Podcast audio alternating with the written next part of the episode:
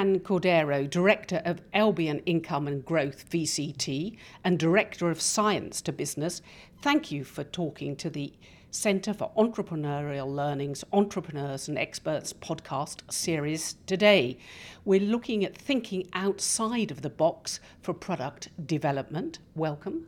Thank you very much. Lovely to be here. You describe yourself as a very active advisor to innovative companies in the healthcare sector.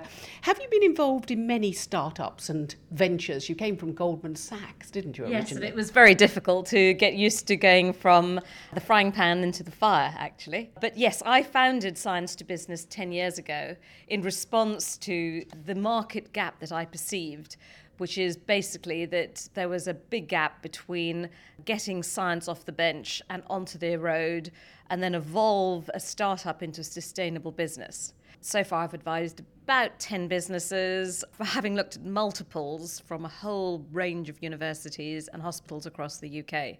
And, and just take us through some of those product development decisions you've been involved in making. Well, it originally goes back to 2004 when I worked with Albion Income and Growth with Patrick Reeve, who was then head of the VCT sector at Close Brothers. And the original goal was to set up a new VCT to invest part of £45 million fund in technologies coming from London universities with a focus on healthcare. And after struggling to making investments in these university startups over two years, we only made one seed capital investment and didn't follow through in funding. And the main reason is because there were wrong business models, there were incorrect, incomplete management teams, and wrong incentive structures. So that was why I decided to know, look at the gap and where businesses needed help and needed funding. So it became very clear to me that unless I got involved at a very early stage of potential customer engagement and understood what was the compelling business proposition for customers, it would be impossible to create businesses that savvy angels of VCs would invest in. So there was a gap? Definitely a gap. Definitely a gap. And, and uh, how did that display itself? there were fantastic technologies, but no real understanding where the need in the marketplace was and who the ultimate customer would be, who would be purchasing it, and at what price and what level. Do entrepreneurs fall into a chicken and egg gap, if you like, of fitting a product to a market? You know, you've got the product, you've got the market, and never the two shall meet. Do, do you have to sort of tweak the development process to say, well, look, I think your idea is good, but is there a market for it? Well, the problem is that if you start with a technology, which is what most universities do, then you're searching for a market need that and that is never ending. And most scientists seem to think that the problem is with the product and improving the technology rather than the fact that they haven't identified what the need is. So, to give you an example of this, I was faced with this problem when I was involved in the commercialization of a spin out from UCL in Brunel, where a technology was developed in response to a research call for scoliosis bracing. And the, the solution that the scientists had come up with was very ingenious. It was an articulated structure made from injection molded ball and socket joints that conformed to large body parts and locked in place when UV light was applied to it. But no one had gone and checked with the scoliosis surgeons whether they would actually use it. They hadn't investigated the fact that the cyanoacrylate glue stress fractured the plastic. And so they only lasted for one hour, let alone the two years of shelf life. And the manufacturing process was so cumbersome and expensive that, you know, just made it impractical in the long run. So I actually nowadays look for is there a market need? Is there a gap in this market? And look for available technologies that, used in an innovative way, you know, resolve the problem. Are there key steps for entrepreneurs in deciding how to finance their product development? And how does your personal experience help you advise them? I deal solely in the medical technology space, which is medical devices and diagnostics. So, where I start out when I'm looking to help an entrepreneur is to see whether there is any customer engagement to start with. And if not, I suggest that they look at non dilutive or grant funding from you know, the TSB or the i4i scheme or even some charities, uh, such as the Stroke Association. But if they are further developed and they have begun potential customer work, then I try to look at what's it going to take for that customer to buy the product or the service. And once you understand what the cost of developing the product to that stage is, then you have a much better idea of whether it is angel or VC or indeed grant funding that's the best source. So basically, you, you would sit around the boardroom table if they formed a company, bang on the table and say, well, look, you guys, I, I can't see a market for this product, but you can get some grant funding and it will help you develop it further. You, you act as if you like, a staging post directing them in the right way. Yes, and I wouldn't put my money into something that was as early as that. And, and I think that helps them form an opinion in their own, you know, they know how early they are if uh, someone like myself won't get involved at that stage as well. The, the steps for entrepreneurs, do, do you think we could say define two or three steps they need to take, bit tips to help them get started? As I said, you know, define who your market is, who the customers in that market are, and what it would take to get them to buy your product. I think those are the those are the first steps that I would actually suggest that they go through. Here at the Centre for Entrepreneurial Learning, we're looking at thinking outside of the box for product development. And so if you have to give an example of thinking outside the box, does it help speed up product development? It's quite a tough question, that one.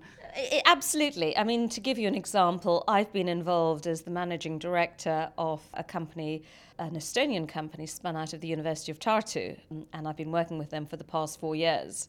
Now, the original technology was developed to evaluate muscles if, of athletes, and the product was mainly sold to scientists.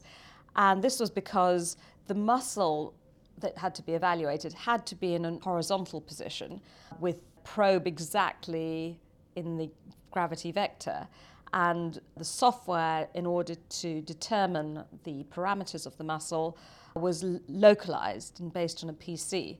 So this meant that the only sales that were made of the device were to scientists, and we sold about 200 devices over two years, which is hardly a sustainable business. However, in 2010, Myoton won grant funding from the European Space Agency, which enabled the product to be developed for use in microgravity.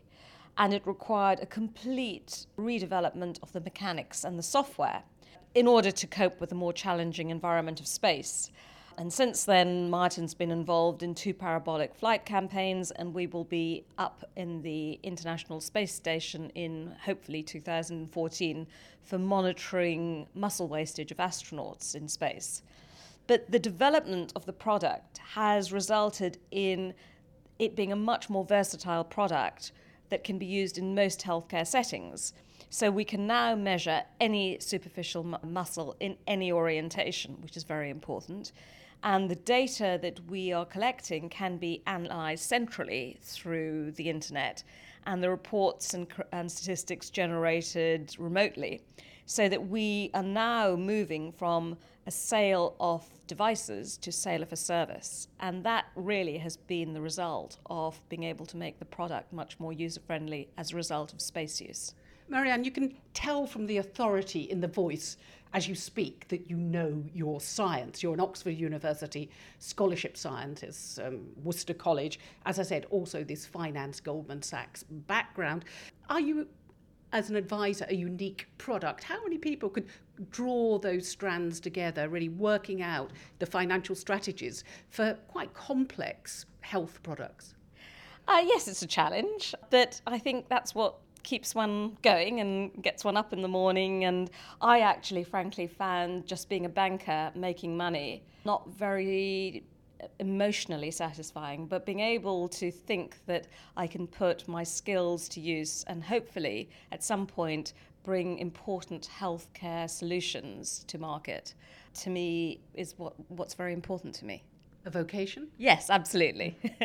How important is it to have a clear vision for the business? You gave your tips for product development, but clear vision. Does it sometimes help to be stubborn? To, to, to actually dig your heels in and say, it doesn't matter what people say, I'm going to do this thing? Oh, I think persistence and determination. Y- you you can't do without that, and you can't do without passion.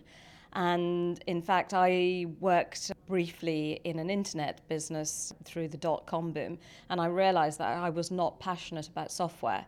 And so it's very, very important to be absolutely fixated about what your ultimate goal is. And, and for me, it's to bring new technologies in healthcare to market. And I also think that creativity generally thrives when there is a need to survive. You know, so I think that oddly enough, a difficult environment makes you think outside the box. And clearly, there has been a difficult environment with funding over the past few years. Finally, what key tips would you give to a novice entrepreneur in the healthcare sector? I would give the same tips to everyone in most sectors as an entrepreneur. And the first thing is is don't expect the first solution to bring success. So, you know, you've got to keep trying and in fact, the ability of to be small gives you the flexibility to change direction. And in small businesses pivoting is the essential ingredient. So don't be afraid of change and utilize the benefit of it you know, going forward. Lastly, to starting a business is not easy. If it was easy, everyone would be doing it. But if you are out there as an entrepreneur, you've got to believe in yourself. And as soon as you believe in yourself, I think everyone else will. Self belief as a creed. Absolutely. Mary Anne Cordeiro, Director of Albion Income and Growth And Director of Science to Business, thank you for talking to the Centre for Entrepreneurial Learning's Entrepreneurs and Experts podcast series today. I've enjoyed it very much and I've learned so much. Thank you very much.